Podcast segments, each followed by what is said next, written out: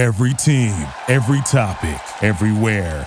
This is Believe.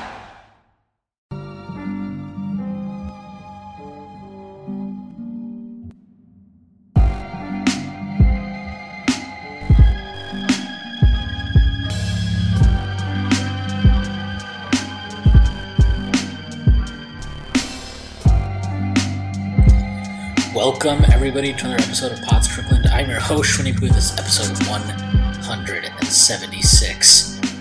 I am joined today not by Prez, who is on a mini vacation, visiting some family. Uh, so, no co host, doing it by myself. But I am joined by a guest who is an alien to this podcast and to the website as a whole. You know him as the host of Locked On Knicks. His name is Alex Wolfe.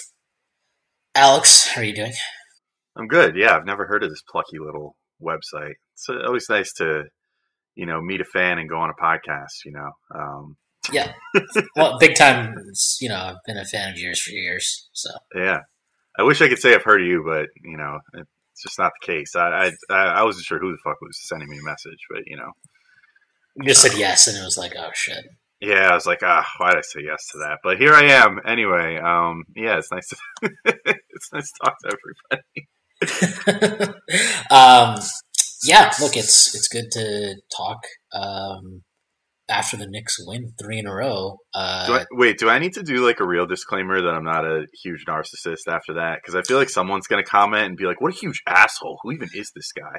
I don't think anybody comments on our stuff. Yeah, nobody comments on the Patreon things generally, so I guess I'm safe. Yeah, unless someone yeah. says something on the website or something. It is in the we we are in the free preview section right now. Still, that's true. So, this yeah. is the free zone. I just all right, fine. I'll just go on the record and say, you know, as it turns out, I do like the strict. He meant every word like of it. But I also meant every word. I also meant every word. Yeah, I just need to say that too. So, um, all right. Well, before we get started, I do need to mention that this website, Strickland, does have a Patreon. Uh, you can subscribe to it. There's a number of tiers. There's a six dollar tier that gets you access to this podcast every Friday, which normally also includes Prez. Uh, it also gets you access to the mailbag that I do every other week with Jeremy and Drew.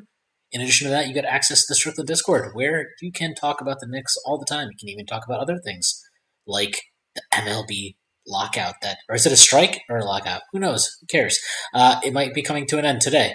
Uh, in addition to that, there's nothing else. Actually, that's all you get from that tier. But there's a $9 tier that gets you access to weekly articles by the wonderful Jack Huntley and Matthew Miranda, two of the best basketball writers, dare I say, writers of any anything out there.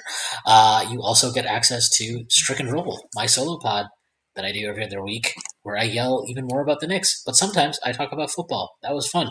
Uh, there are further tiers. There's a $15 tier, $30 tier, $50 tier, and a $100 tier.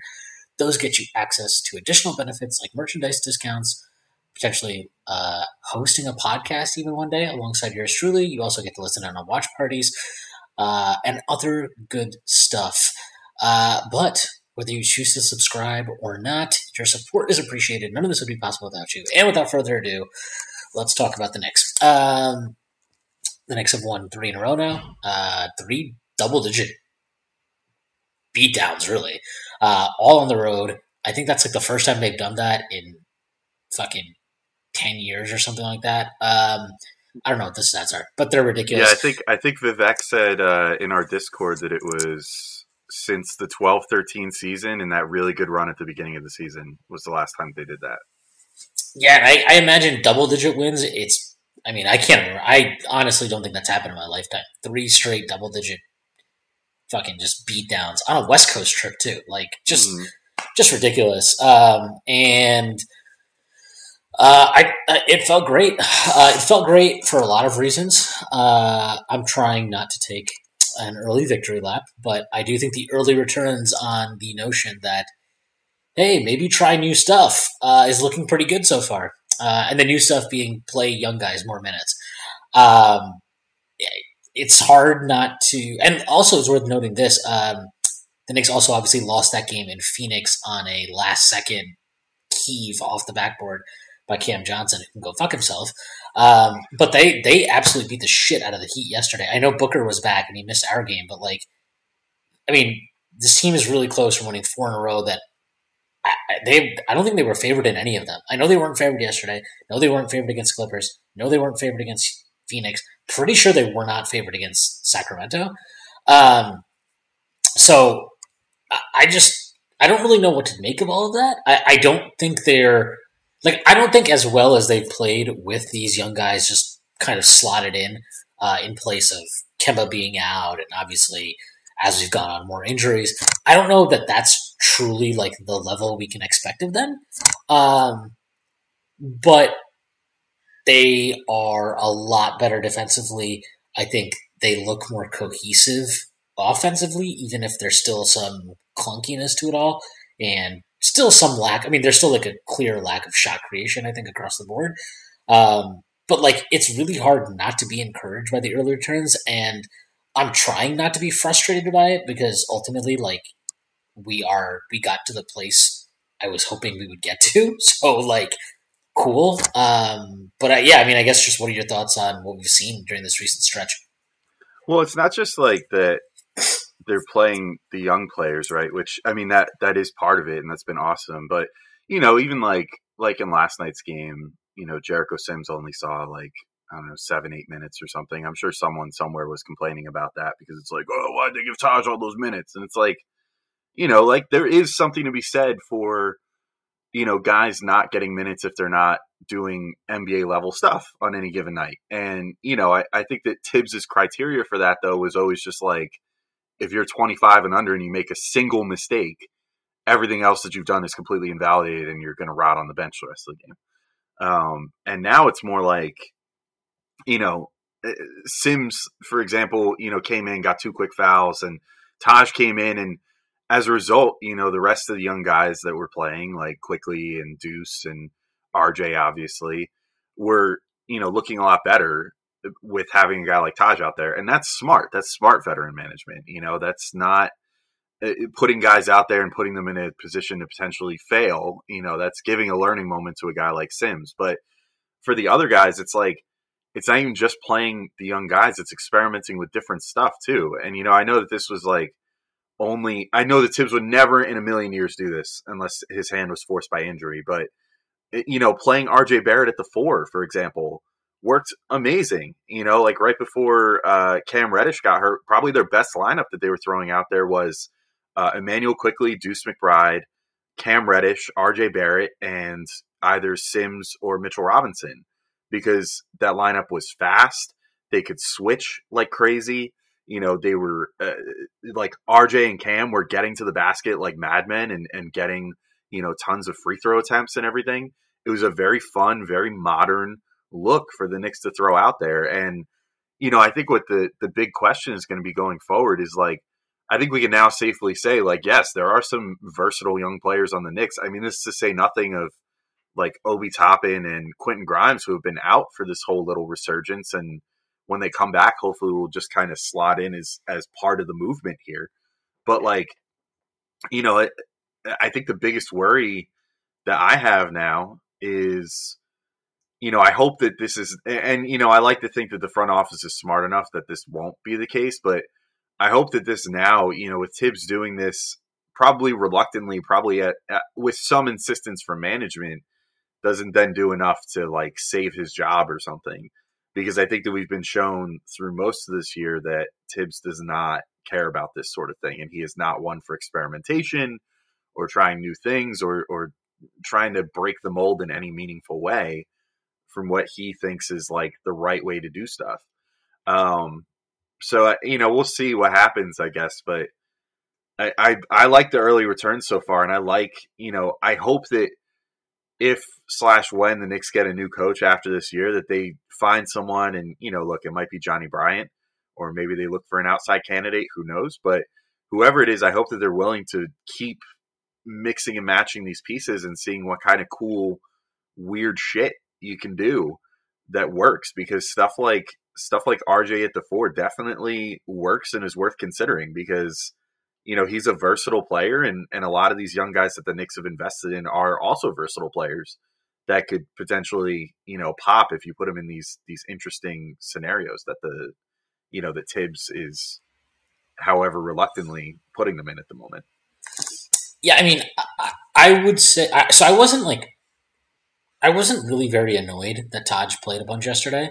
Uh, in terms of like, in the moment of the game, I I did not have a significant issue with it, but I just view that as more evidence of like Thibs when he has options, he shows you what his preferences are and he's always going to pick the vets over a young guy with an unproven track record.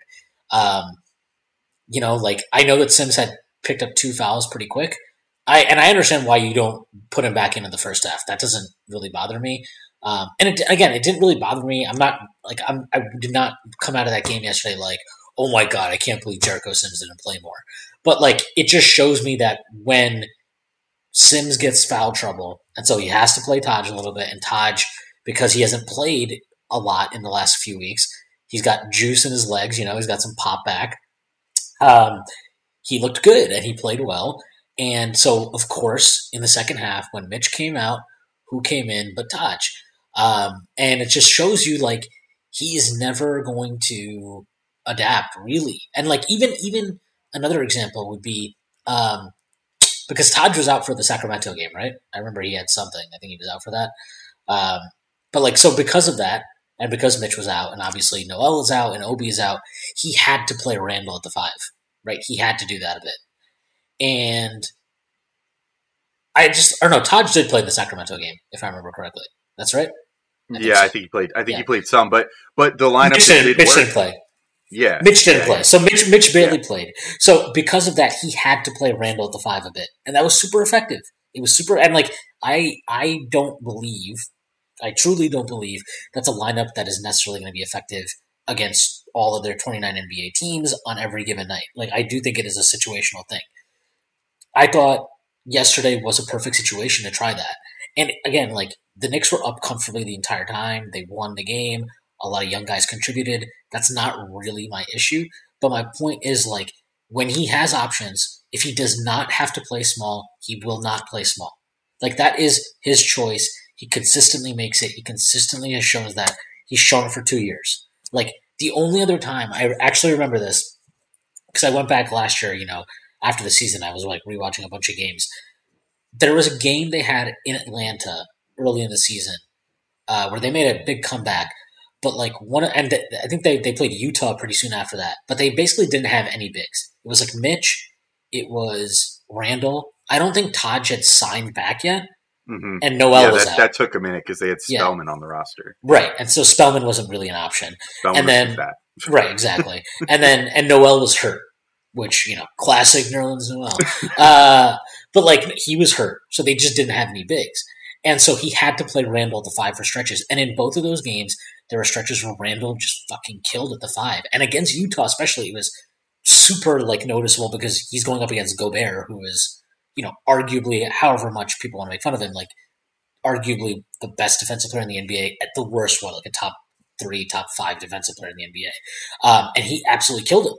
And it's like you see stuff like that, and then he just really never went to that the rest of the year, right? Like there was never a point, and like I know that I'm not trying to go back and like recoach how he did in 2020, 21, right? Like obviously the the buttons he pushed were the the buttons he pushed were right. The Knicks got the results that's like I'm not questioning that. But my point is like he shows you consistently what he is going to do when he has options. And the Knicks never had an injury crisis really last year.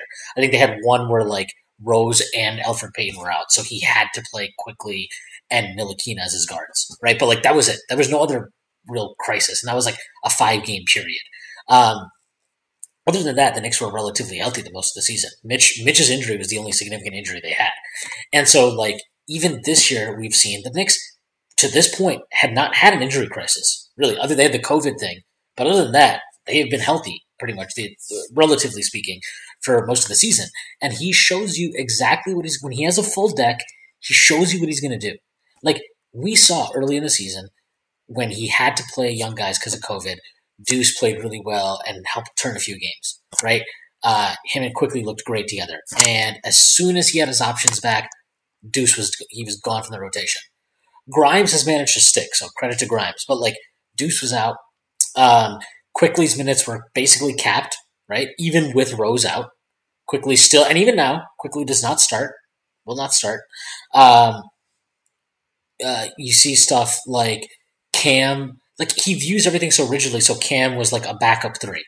There was no idea of like, well, we could play small and like maybe I cut Sims's minutes or Taj's minutes, and I have Randle play more at the five and play Cam at the four and Obi. Like, there's ne- never anything like that. It's just very, very rigid, and only when he has to, only when he's shorthanded, only when he has nine or ten guys available to him. Literally nine or t- like the only. I think the tenth guy he had available to him yesterday was Arcidiacono, which is why even in garbage time he still had you know Quickley and Deuce out there. So like he is telling you exactly what he's going to do and i just don't I, I don't know how you get around that because i agree with you like even vets like like i would prefer to move evan fournier like i would love to move evan fournier this offseason if we can um i wouldn't mind keeping burks because to your point like he is one of the vets on this team who is versatile like he can play multiple roles. Like I agree with that part of what Thibs thinks about him. I don't agree that he should be a fucking starting point guard ever. Um, but like he is versatile. Like I thought he looked really good in that lineup yesterday with RJ, Deuce, and Quickley. I, I really liked that group together. But like I know that if he's here and if Thibs is the coach, you know what's going to happen. You know what I mean? Like you already know what's going to happen. And like you're talking about Deuce is probably getting buried again. Cam might get buried again. And like, yeah, you can tell me it's the front office's responsibility to clear minutes for them and rush. But like now you're talking about you you have to coach, you have to manage around your coach's tendencies and preferences versus being able to just trust your coach to like look at the data, look at what the information is telling you and adapt to it. And like he has never shown himself to be a creature of adaptation, right? Like he's very much rigid in his thinking. Um, and he's of the belief that I can like if I do what I want to do, eventually it'll work. And that bore out this year in the sense of he tried that and guess what? It did not work, but he stuck with it. And it's just like, you know, I'm not saying that, look, at this point, finish out the year with him. I'm, I'm not, that's fine. It, is what it is. But like, I just don't see how they can go into this offseason, look at what they know about Thibs, look at how he coached this entire season, and be like, well, we trust him to make the right calls, even if we clear out, you know, because think of it this way: like if even if they cleared out the vets, do you think we'd ever see Reddish at the four if Obi is healthy? No, absolutely not. And, right. And you know the other thing too is like it's so. It, it, what you described is such an unhealthy front office coach relationship too, where essentially like you know, for the front office to do things for the betterment of the team, if Thibs was still coach, they essentially have to take all of his favorite toys away and say, like, you know, we're going to, the only way that we can make this work with you is if we saved you from yourself and only give you the options that we want you to play. And if that requires taking away like useful players that just shouldn't be getting used as crappily as Thibs uses them, such as Alec Burks, you know, it, that's just not a great formula. And like to your point too, you know, I want to double back. You mentioned like, you know, yeah, they they played small against the Kings and it went really well. Like, it, honestly, if the if the traditional bigs hadn't gotten in foul trouble, I don't know if Thibs ever puts two and two together of something that we've seen like a million times, which is if you put Randle on Sabonis, he's like the best type of defender to defend Sabonis because he's he's a little I won't say undersized, you know, they're basically the same size, but he's not physically dominant over Sabonis. They're like basically built the same. And I think a lot of what happens is you get a guy like Mitch who's significantly bigger than Sabonis and used to blocking people and whatever. And you know he gets on him, and then Sabonis busts out some fancy footwork. And, and, and Sabonis sudden, is just he can just get into Mitch. He's such a he'll just bully Mitch. He just pushes exactly. Mitch around. You, you know, and it's not even just pushing him around, but like Mitch will kind of like do the arch his hands over him, you know, to try to just prevent him, and then you know, Sabonis sees that and then is like, haha, let me just like smack the ball into your arm here, or, you know, smack my arm into your arm and then toss up some bullshit and I get some free throws. Whereas Randle is perfectly happy. I mean, for better or worse, you know, sometimes this doesn't bear out well, but he's perfectly willing to just stand there with his arms up and just be a big body, you know, and not do anything stupid. on that end, but also not be the most aggressive defender ever either. But you don't really have to do that to bother a guy like Sabonis. So like, but Thibs doesn't realize that stuff unless it's thrust in front of him. And to your point too, you know, like to their credit, they did. You know, the Knicks did manage to pull it out through just willpower yesterday, where you know Doncic kind of started heating up in the third quarter. The lead gets down to like whatever it was, like 12 or 15 or whatever the lowest that the Mavs managed to get it down to. And, you know, you get like my brain freaking out, getting the PTSD of like, oh God, here it goes again. Like, you know, the I Knicks. think, we all, I think we all we, we all were there, right? Oh, definitely. Yeah. I mean, I definitely thought there was a chance the Mavs were going to come all the way back. And, you know, to Julius's credit, especially, like he managed to just kind of pick himself up and be like, nah, not today and, and put it away. But, you know, the Mavs were so Charmin soft all game. I mean, they were trotting out uh, Maxi Kleber as their as their you know center at various points, who's like can't defend a freaking you know paper bag and like got thrown to the floor by Immanuel Quickley at one point. You know, driving into the lane like. This dude is not, you know, he's not doing anything, you know, to prevent anyone from doing anything that they want to do. And yet Thibs still, you know, to your point, went to Taj and Mitch pretty much the whole game. And Mitch had his way for sure, and Taj had a great game as well. But you know, when they were really floundering like that, that would have been the time when most coaches would say, like, hey, let's go to the thing in the back pocket real quick. Let's, you know, throw Randle out there at the five. Let's just like run, run, run and get in transition, which is the thing that we've been doing best lately, and really, you know, slam this down the Mavs' throats that we're going to be like, you know, we're, we're uh, uh, controlling the tempo of this game. We are going to be the ones that, you know, win this game because we're going to do what we want out here and you know that ultimately that did happen via Julius, but you know it looked for a minute like it was going to slip away, and well, had Julius not kind of found himself, it, it might have, you know.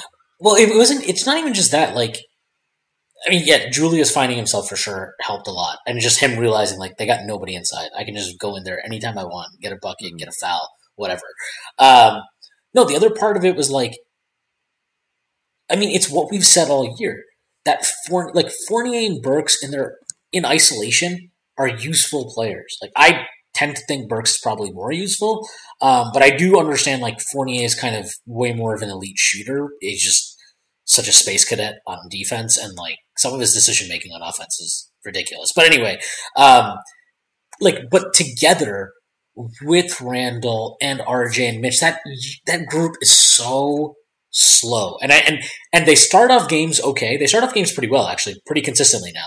Um, the Kings game being an outlier, but like routinely in second halves, they come out in the second half and they are stuck in mud. They cannot get out of their own way. I don't, and you can say that's on them as players. Maybe the coaches need to make an adjustment tactically, whatever it is. It doesn't really matter to me.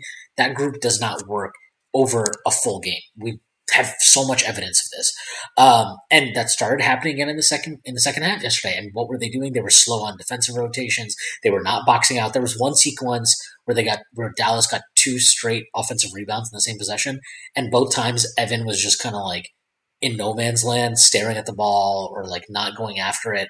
And Thibs is losing his mind on the sideline, but then he leaves him in, and then like you see the lead go from 27 to start the half, then it's like 23, and then it's 19, and they're playing around 19 for a while.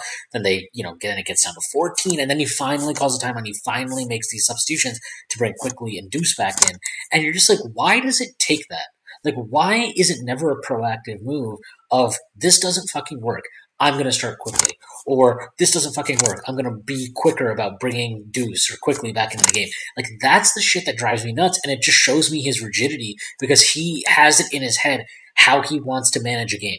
These are the rotations I want to have. Okay, that's cool that you want to have these rotations, but that's not how you're going to win these games. And like, he is being forced now to play these guys more minutes because of the situation with injuries, and because at his at his core, he wants to win the game. But like he can only re- like make that adjustment in in the game once they're in. Like once Deuce was in in that second half, he was like, okay, I guess, yeah, that's fine. And even then, he took him out uh, to bring Randle back in, and I believe RJ or Burks. I don't remember exact exact substitution pattern, but basically Fournier didn't play the entire fourth quarter, more or less. Um, And I, I just think that like I, I, I don't know. I, I just find that really frustrating, and that in that especially like even yesterday when he had when your decisions are basically binary almost he still cannot make the quick decision. He still cannot just be like, okay, Fournier does not have it in this half. I'm bringing in Deuce right now, like or whatever it is. It doesn't matter. He just he's never quick on the trigger to adjust in game, and that's such a big problem for me. We've talked about the lack of flexibility with his lineups. That bore itself out yesterday too. You know, like, and that's that's and that was with a limited roster. So, like, what what evidence is there of a coach who when he has a full deck. And like to your point, th- these are flexible pieces. And he's talked about this openly too, which makes it even more frustrating because I do think he like recognizes this, but he cannot trust it or he can't bring himself to trust it for some reason. Um, but like you look at the young guys they've assembled, okay? Uh, Quickley can defend multiple positions. Deuce can defend multiple positions. Both are guards that can play on and off ball. Grimes can defend multiple positions. RJ they inherited, but he's still here, so whatever we can get for that or not, can clearly defend multiple positions. Uh, Obi, he's probably the one that you would say is the least flexible uh, of the young guys they've assembled. So if you want to just throw him in his own bucket, fine. I don't want to.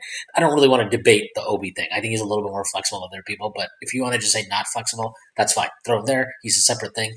Cam, extremely flexible.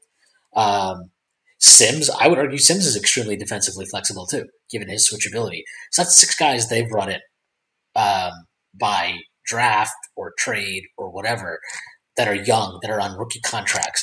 Um, and Mitch, I guess that Mitch is not that flexible, but obviously that's it's kind of a different thing, right? As a true center. Um, but like my point is, and this is speaks to what you're talking about. And Randle, who they paid, I think he's a flexible player also.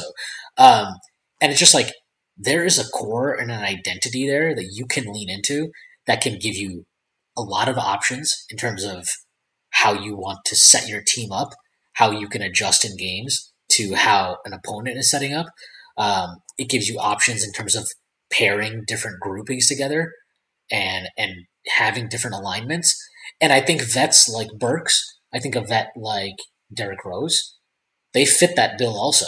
So we can sit here and say Fournier was a dud and Kemba was a dud, and that's true. I, I don't actually disagree with that. I think Fournier being a dud is more a function of like we just have better options that I did not expect to transpire this fast. Um, and I don't think he's a dud in the sense of like he's a useless player. I just don't think we particularly need him anymore, especially if we're focused on building around Randle and RJ, which seems to be likely to be the case moving forward. Um, and I just, you know what I mean? Like, I just, I feel like there's an identity there to lean into, and, and even Mitch fits into that, and Obi in the sense of like they're younger, they're more athletic, they are active, they can get up and down the floor much better than some of these other guys, and I just think like like leaning into that identity is what you need from your next coach or or from Thibs if it's Thibs, but like you have to be dead certain that he's willing to lean into it. It cannot be, we cannot have any more ambiguity because I'll tell you what, I, and we can kind of switch into talking about this too. We've had a lot of discussion on this pod. Knicks fans have had a lot of discussion on Twitter and wherever the fuck about Jalen Brunson as a potential point guard upgrade option this offseason. Um, I don't think Jalen Brunson is a bad player at all. I think he's a good player. Um, but like, you know, I, have watched Dallas enough where what what exactly is it about Jalen Brunson that I want to pay him twenty million a year to be the starting point guard for us? That is so much more valuable and so much better than just having Quickley operate in that role. Because the way I see it, we run most of our offense through RJ and Randle anyways. And all you need is a guard who can fit into that a bit and, and be more of a co-initiator alongside those guys. And I just feel like Quickley is has shown over two years he plays well with both of them. He fits into that. He's still developing as a playmaker and scorer and all those things, but there's a lot of reason to be encouraged by it. He's a way better defender than Brunson, like significantly better the defender than Brunson. I thought he was awesome on defense yesterday. Like him and Deuce together, I don't know what it is, but they're like fucking Voltron or something. Um, the Wonder Twins. yeah, they're just they're incredible on defense together. And, and and Deuce is another guy. Like if you sign Brunson, that means Deuce is probably not going to get many minutes.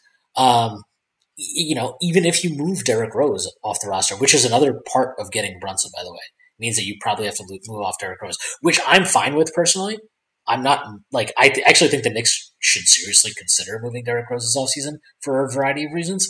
Um, but like that's another just cost of having of what you would have to do if you get Brunson, right? In all likelihood, and I'm again, if you don't, if Deuce gets buried, that's again, that's just the cost of being in the NBA. You know, sometimes dudes get lost in the shuffle because of needs higher up the food chain. That's okay. But like these are things you have to weigh when you're considering giving out a big shelling out a contract for Jalen Brunson. You know, um, and and this doesn't need to just be about Brunson. By the way, this can be you know a Malcolm Brogdon or a Colin Sexton in a sign and trade or whatever. Like you, if you're going to shell out that money and pay these guys and have them ostensibly be your starting point guard, you better be damn sure that they're 100% upgrade on the young dudes that you are now locking into a, a lower role. And I say that because all that feels like to me is a, a different version of what we did this past offseason, which in hindsight looks like a mistake. But it's a mistake we can still get out from under because these contracts are not exorbitant. They're not long term. And it's one that we can do very early so that we're not blocking these young guys who all of a sudden you're like, wow, like the Knicks might have found gold with with with Quentin Grimes. They might have really found something with Deuce McBride too, um, who is like managing to be a significant plus, even though he can't fucking hit rim on shots half the time right now. Um, you know, like it's these are the things they really need to consider, and I, I just hope that like they're very careful because I do think Jalen Brunson is a good player. I don't really think twenty million a year is for him is that crazy of a contract, but like it has to be for the right team that really needs stability at the guard position and whatever. And I like, I just look at how Quickley plays with the presumed two foundational pieces we have, and I'm like, what do I need Jalen Brunson for exactly? I don't know. Yeah, they're sort of looking like a like. Uh, I mean, I know this is this is like hyperbole, but they're sort of looking like a, a big three right now. You know what I mean? Like when those three are playing, the Knicks play in a demonstrably better way. Uh, when it's when it's RJ Quickley and Randle out there, and Randle seems to be enjoying it a lot more too. I mean, maybe this is finally, you know, you take away the guy in Kemba that just wanted to do nothing but take away touches from Julius and whatever. You know, whether they were whether they were uh, if there was any animus between them or not, which I don't think there really was. Like maybe personal animus, but definitely basketball animus. I think there was some professional animus between them. Yeah, and so you know they they had that going on like but you know it, they I, I, think that now julius now that he's being put in a position where like rj can take you know some of the offensive burden off of him without taking his style of play away um, and you have Quickley who's just like a chameleon can just do whatever you want him to do. He can he can take the ball at the top now and break it down and generate a step back three for himself. He can break a guy down off the dribble now. He's showing increasingly like this pop off the dribble to be able to get inside on pretty much anybody. Um, and you know, get all the way to the rim now, which has been the, the best development in his game recently.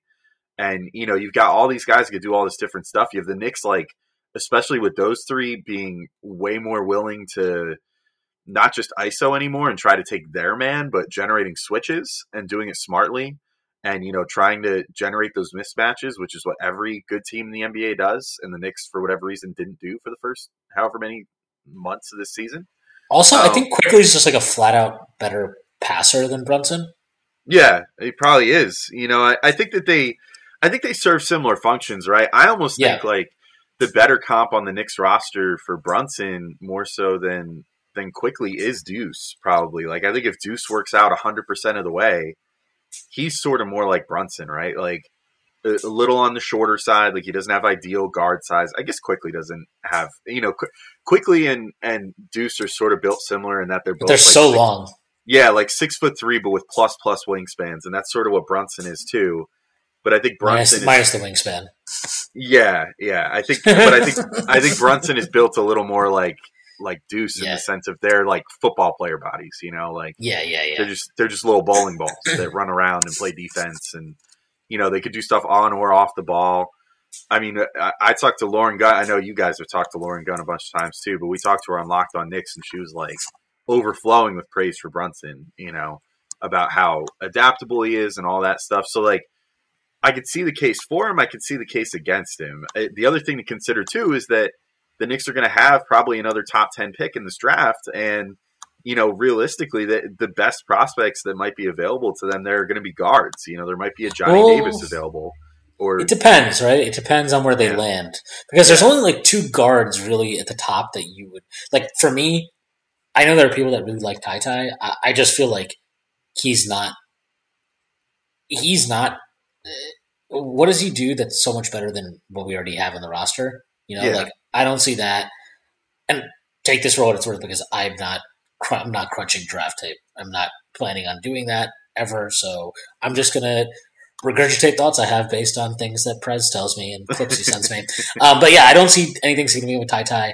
I do like obviously Jaden Ivey's his own thing, but if you don't move up, you're not getting him. And to your point, Giant Davis is nice, but it's like I don't feel like he adds. I know his shot creation is nice, but he plays at like the same very methodical pace that we kind of operate as operate with as a team.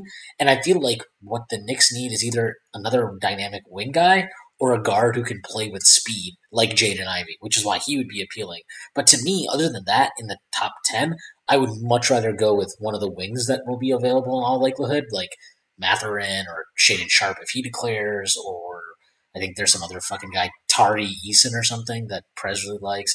Um, but like th- th- that's that's just my general thinking. So like, and this is kind of where I'm with it too in terms of the Brunson thing. And, and Jeremy's talked about this a lot, and I, you know, it's not so much about Brunson; it's about converting some of these contracts and consolidating it into a piece that can maybe then be a better headline piece for your eventual star trade, right? Like it's like a the step before the step kind of thing. Um, but like to me, I would so much rather consolidate at a different position then. Like I would much rather consolidate, especially now. Like you know, we just talked about this. How dynamic this team looked when you just play with a bunch of wings and guards and stuff around Randle, and like how that looked. I mean, like that. I would love to get another wing. That's like, like I would love to upgrade on, like, basically take out Burks and Fournier from the rotation and just get one wing that would be an upgrade on both of them. You know what I mean? And now your wing rotation is like RJ Grimes, Reddish, and whoever that person is. Like, I would love to do that. I don't even know who that wing is. I'm just throwing out more of a concept of an idea than anything else. So, like, that's just, you know, that's my thinking is like, it's not about, I, I understand the concept of trading for Brunson. I just think the Knicks should consolidate for a different position. And arguably, you could say center too. Like if you can get a DeAndre Ayton, that's a w- way more appealing use of a consolidation trade for, to me anyway than to go get you know Jalen Brunson, who is like like I think even the most optimistic Jalen Brunson fan would be like, yeah, he's never going to make an All Star team. yeah, You know what I mean?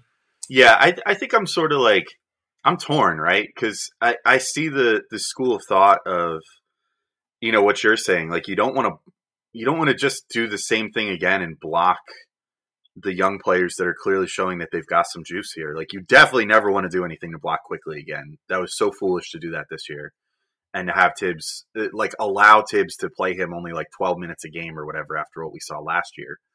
But like Deuce, you know, is showing some stuff. And once that jumper starts falling, and it will, I mean, there's no way. I think he's got the yips right now a little bit, getting the call up to the NBA, at least on Je- offense.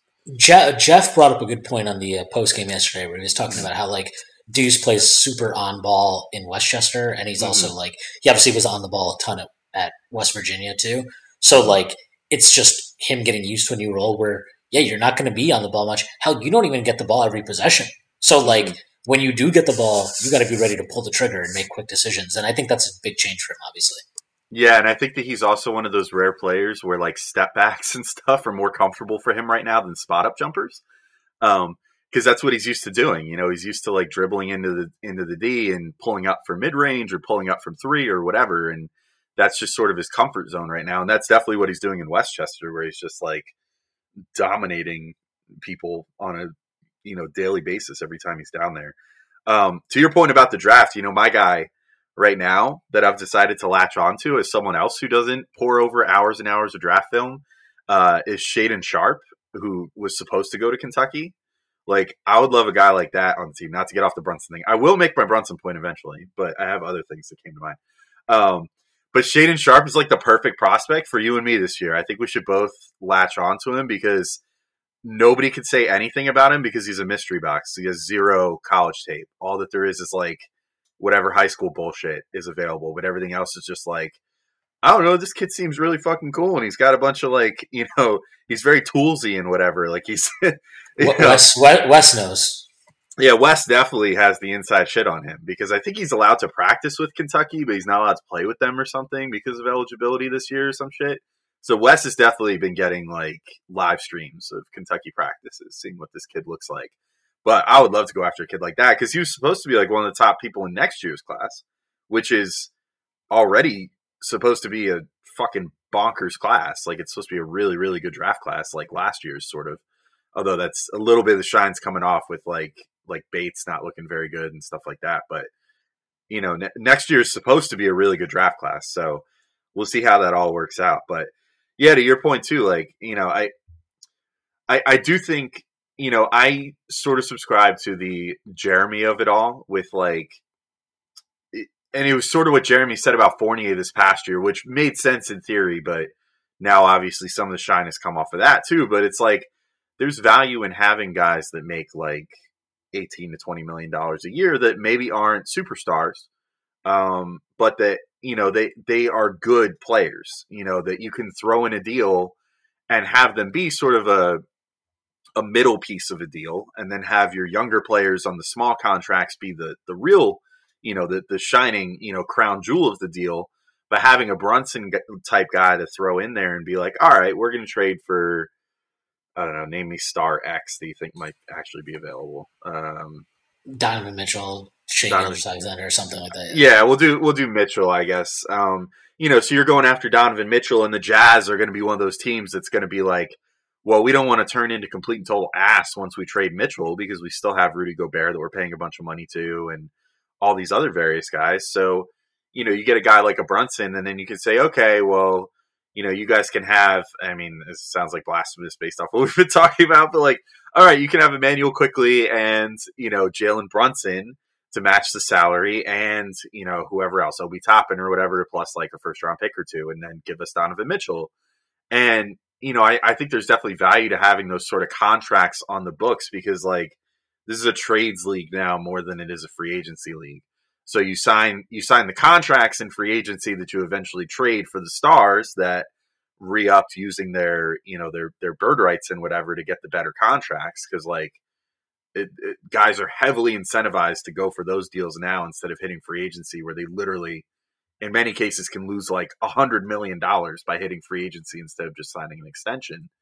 Um, so you know, I, I, see the value in it, but I also, you know, I, I, think that based off the ties to Leon Rose, you know, they'll be bringing in a new coach, or maybe they'll just promote Johnnie Bryant or whatever. But whoever that new coach is, I think Leon will probably want someone that's a little more open to suggestion from the front office than Thibs has proven to be because I, I can guarantee you that, you know, Leon, Worldwide Wes, all these guys have probably been in Thibs's ear for most of this year being like, hey, man, fucking play Quickley. You know, like, hey, what the fuck are you doing? like, can you play some of these guys a little more? And Thibs is probably just like, ah, fuck you, Sam Hinkie. I don't want to play these fucking young players, you know, whatever, and going about doing his business. So it, it they're probably going to get someone that's a little more open to suggestion there. And in that case, you know, with Brunson having all the ties to Leon that he does uh, via Rick Brunson, you know, Leon's first client, who's his dad,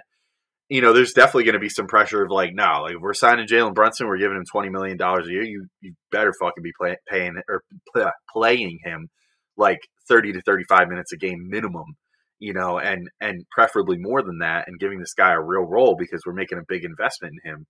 And I'm with you where I, I think he's a good player. He's a great glue player. He he does a lot of the same stuff that like a more refined version of Deuce McBride will probably do. Um, but you know, if you're doing that at the expense of Deuce McBride, then what's really what are you really accomplishing when Deuce has already showed so much? So it's going to be a fine line the Knicks are going to walk because like they're going to want to get back to being goodish again next year. You know, I don't think they're going to try to be a championship contender because I don't think that move exists for the Knicks this offseason. But, you know, I do think that they're going to be like, hey, Randle's playing better. He seems a little more bought in to end the year. Hopefully, this hot stretch he's on continues. Um, you know, maybe he sees the writing on the wall that Thibs is going to be gone too and is already sort of like being like, all right, things are starting to look better. You know, these guys that I think have some promise on the team that I play well with, they're getting minutes now. So, you know, maybe we're we're trending in the right direction. But, you know, you're gonna still have him. You're gonna obviously still have RJ, who you might be re upping on his his rookie extension uh, this very off season.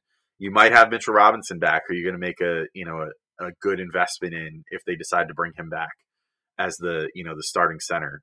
And you're gonna have Reddish. You're gonna need to you know see all these minutes from. You're gonna have Deuce who you want to start seeing stuff from as soon as next year because he'll be in the second year of a deal where you're going to run into the same problems with him that you ran into with Mitch, where after the third year, you probably have to make the decision on him about whether you want to re up him or not, unless you want him to hit unrestricted free agency after his fourth year.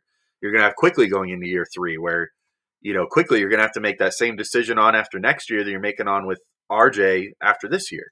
Um, you know, there's just going to be a lot of guys that need minutes to sort of make these educated decisions, or else you're sort of running into a situation where you have guys, you know, expiring out of their rookie deals and you just still don't know what they are yet.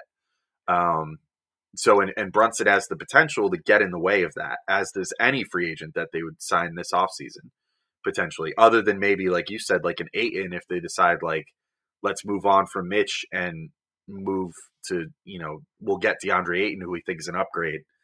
That shouldn't really affect anything, but that's pretty much the only position where you can say that at this point um, based off you know the the players that the Knicks have established at this point. So yeah, it's it's not an enviable position. I, I do think they're going to go hard for Brunson. I do think they probably will bring him in one way or another, like because I just think that he Brunson probably wants to come play for the Knicks because of Leon. Leon wants him on the team because it's it's like his fucking nephew, basically.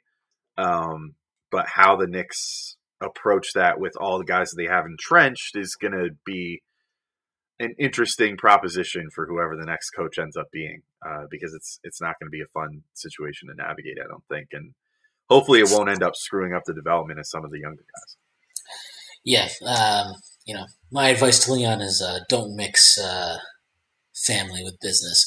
Uh, but before we continue, college basketball fans, Join the action on the court during the biggest tournament of the year with DraftKings Sportsbook. Turn your team's victory into your own big win. You cust- new customers can bet $5 on any team to win and get $200 in free bets if they do. It's that simple. If they win, you win. If Sportsbook isn't available in your state yet, you can still join the college hoops action with DraftKings pools. Everyone can play free pools all March long for a shot at a share of over $250,000 in prizes.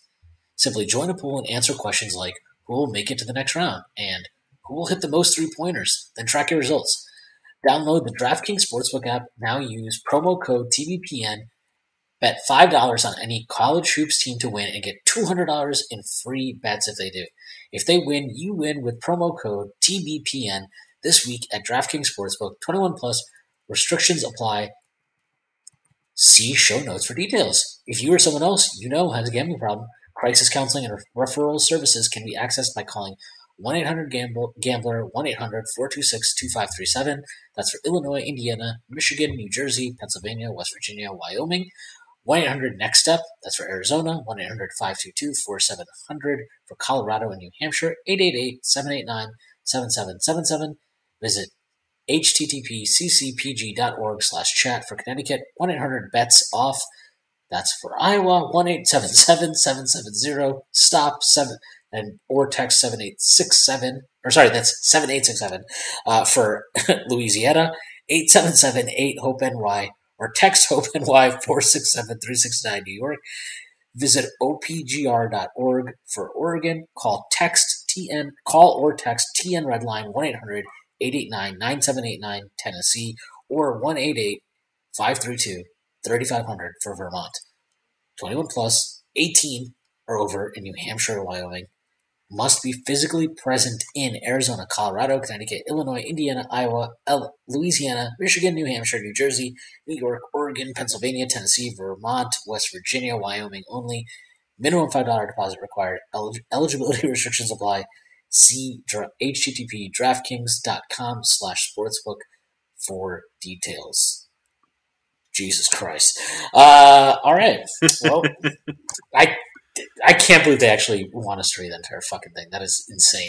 Um, hey, it is what it is, right? But that is like I can't believe I just read all that. Anyway, um, yeah, it's uh, I I think like the Knicks for sure they're not in an enviable position. Uh, I I wouldn't say that. I would say that the position they're in is not straightforward. They have to pick a path, and this has been like the entire thing that's kind of come to a fore this year.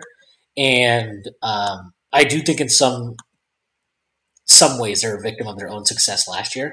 Which I'm again, if you, I'm almost, I'm not almost, I am positive.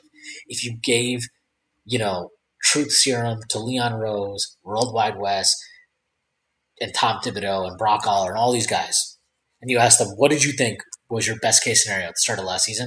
I think they might have all said like, plan, get the plan, maybe get to the plan. Not 41 and 31, sixth, fourth seed, home court in the first round. I don't think any of them would have envisioned that.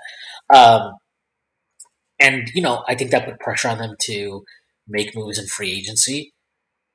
And I applaud them for not going crazy. Like I think whatever you think about their free agency, that the, the money they spent, these guys aren't good enough, they didn't upgrade their roster enough, blah blah blah.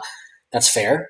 But I think they were not willing to commit too much to the success of last year via free agency and doling out contracts of significant value for more than a few years.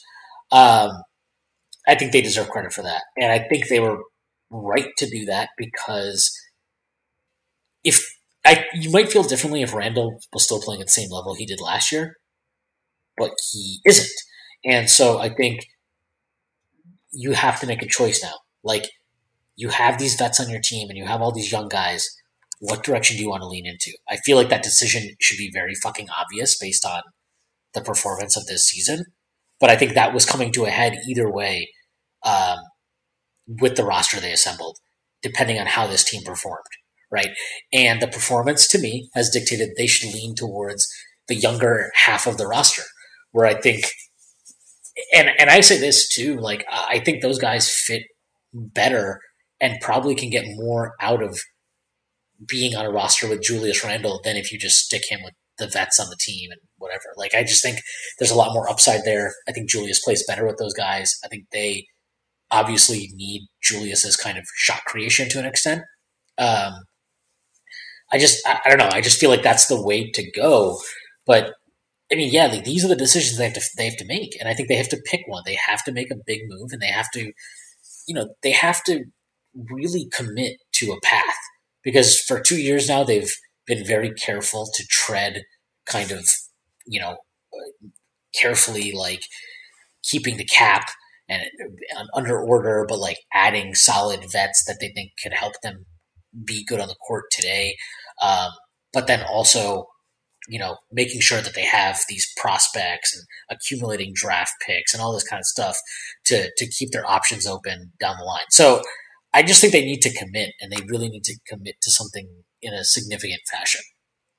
Yeah, I'm with you. You know, and and I, I guess that that's where like a a Brunson type move sort of complicates things because it it feels like you could sell that either way, right? You know, like that's a young player that the Knicks would be committing money to, but nonetheless a young player that could grow with the current core, but you know, also one that can sort of stymie them in the way that, you know, he, I don't think that he would be as bad as like uh, Kemba this year, or that he would even give you like you know a performance as bad as like what Fournier did for the first you know third of the season or however long half I guess before he started really figuring his stuff out. But like you know I, I think that you just it's it's a confusing move in that regard. But I do think they do need to like make that decision, and I do think obviously the right decision is to build around Randle, find a coach that, or you know, build around Randle and RJ, I should say, um, with the younger players, and find a coach that's willing to try new shit, and you know, utilize those guys in a way that's going to make the product on the court both fun and productive. You know, I, and I, I think that's the only way to go. Now, if they think that signing like a Brunson is going to add to that. You know, it can do nothing but give them more good players. But I think we sort of saw this year, like, there's, you know, again, Kemba was bad. Fournier was not the worst. But you know, there's there's something to be said for like if you have guys out there that are making a certain amount of money or came with a certain amount of expectations with them, they're gonna always kind of claim priority one way or the other. And I think it became pretty obvious that Thibs didn't even really like Kemba that much after a while and yet still once Kemba came back and did his little like 45 point you know game and and all that shit you know he still felt this pressure to play him once you know that happened and keep him in the rotation. Uh, even though uh, uh like a, a, week after you know those couple good games he was right back to providing the nothingness that he was providing before. Um so you know if you sign someone like a brunson and then they're not panning out to a $20 million price tag and the amount of minutes that that sort of thing would, you know, would warrant, then there's still sort of that pressure of like, yeah, but this guy's making $20 million and Deuce McBride's making like, you know, $1.2 million. And so obviously the financial commitment is so much greater in, into this guy that I still got to play him and see if we can make it work with him before I try anything with Deuce, you know, with, with him supplanting uh, you know, Brunson or whoever, if even if Deuce is, you know, playing better at the moment.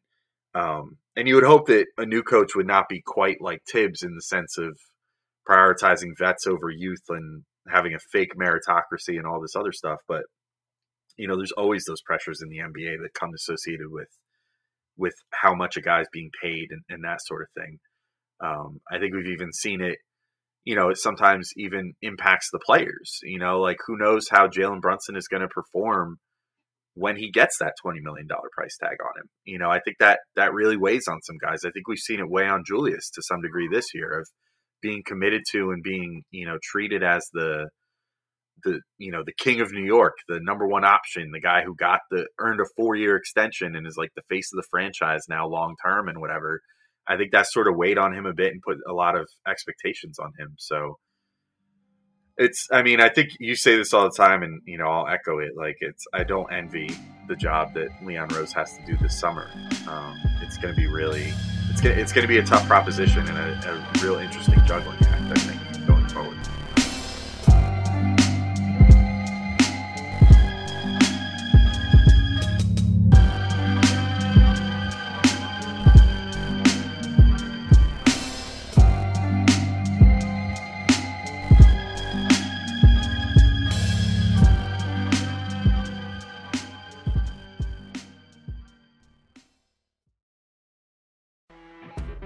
You know, when you're listening to a true crime story that has an unbelievable plot twist that makes you stop in your tracks? That's what our podcast, People Are the Worst, brings you with each episode. I'm Rachel. And I'm Rebecca. We're identical twins who love true crime cases that make you say, didn't see that coming, and we hate the people responsible for them. Listen to People Are the Worst now on Apple, Spotify, or wherever you get your podcasts.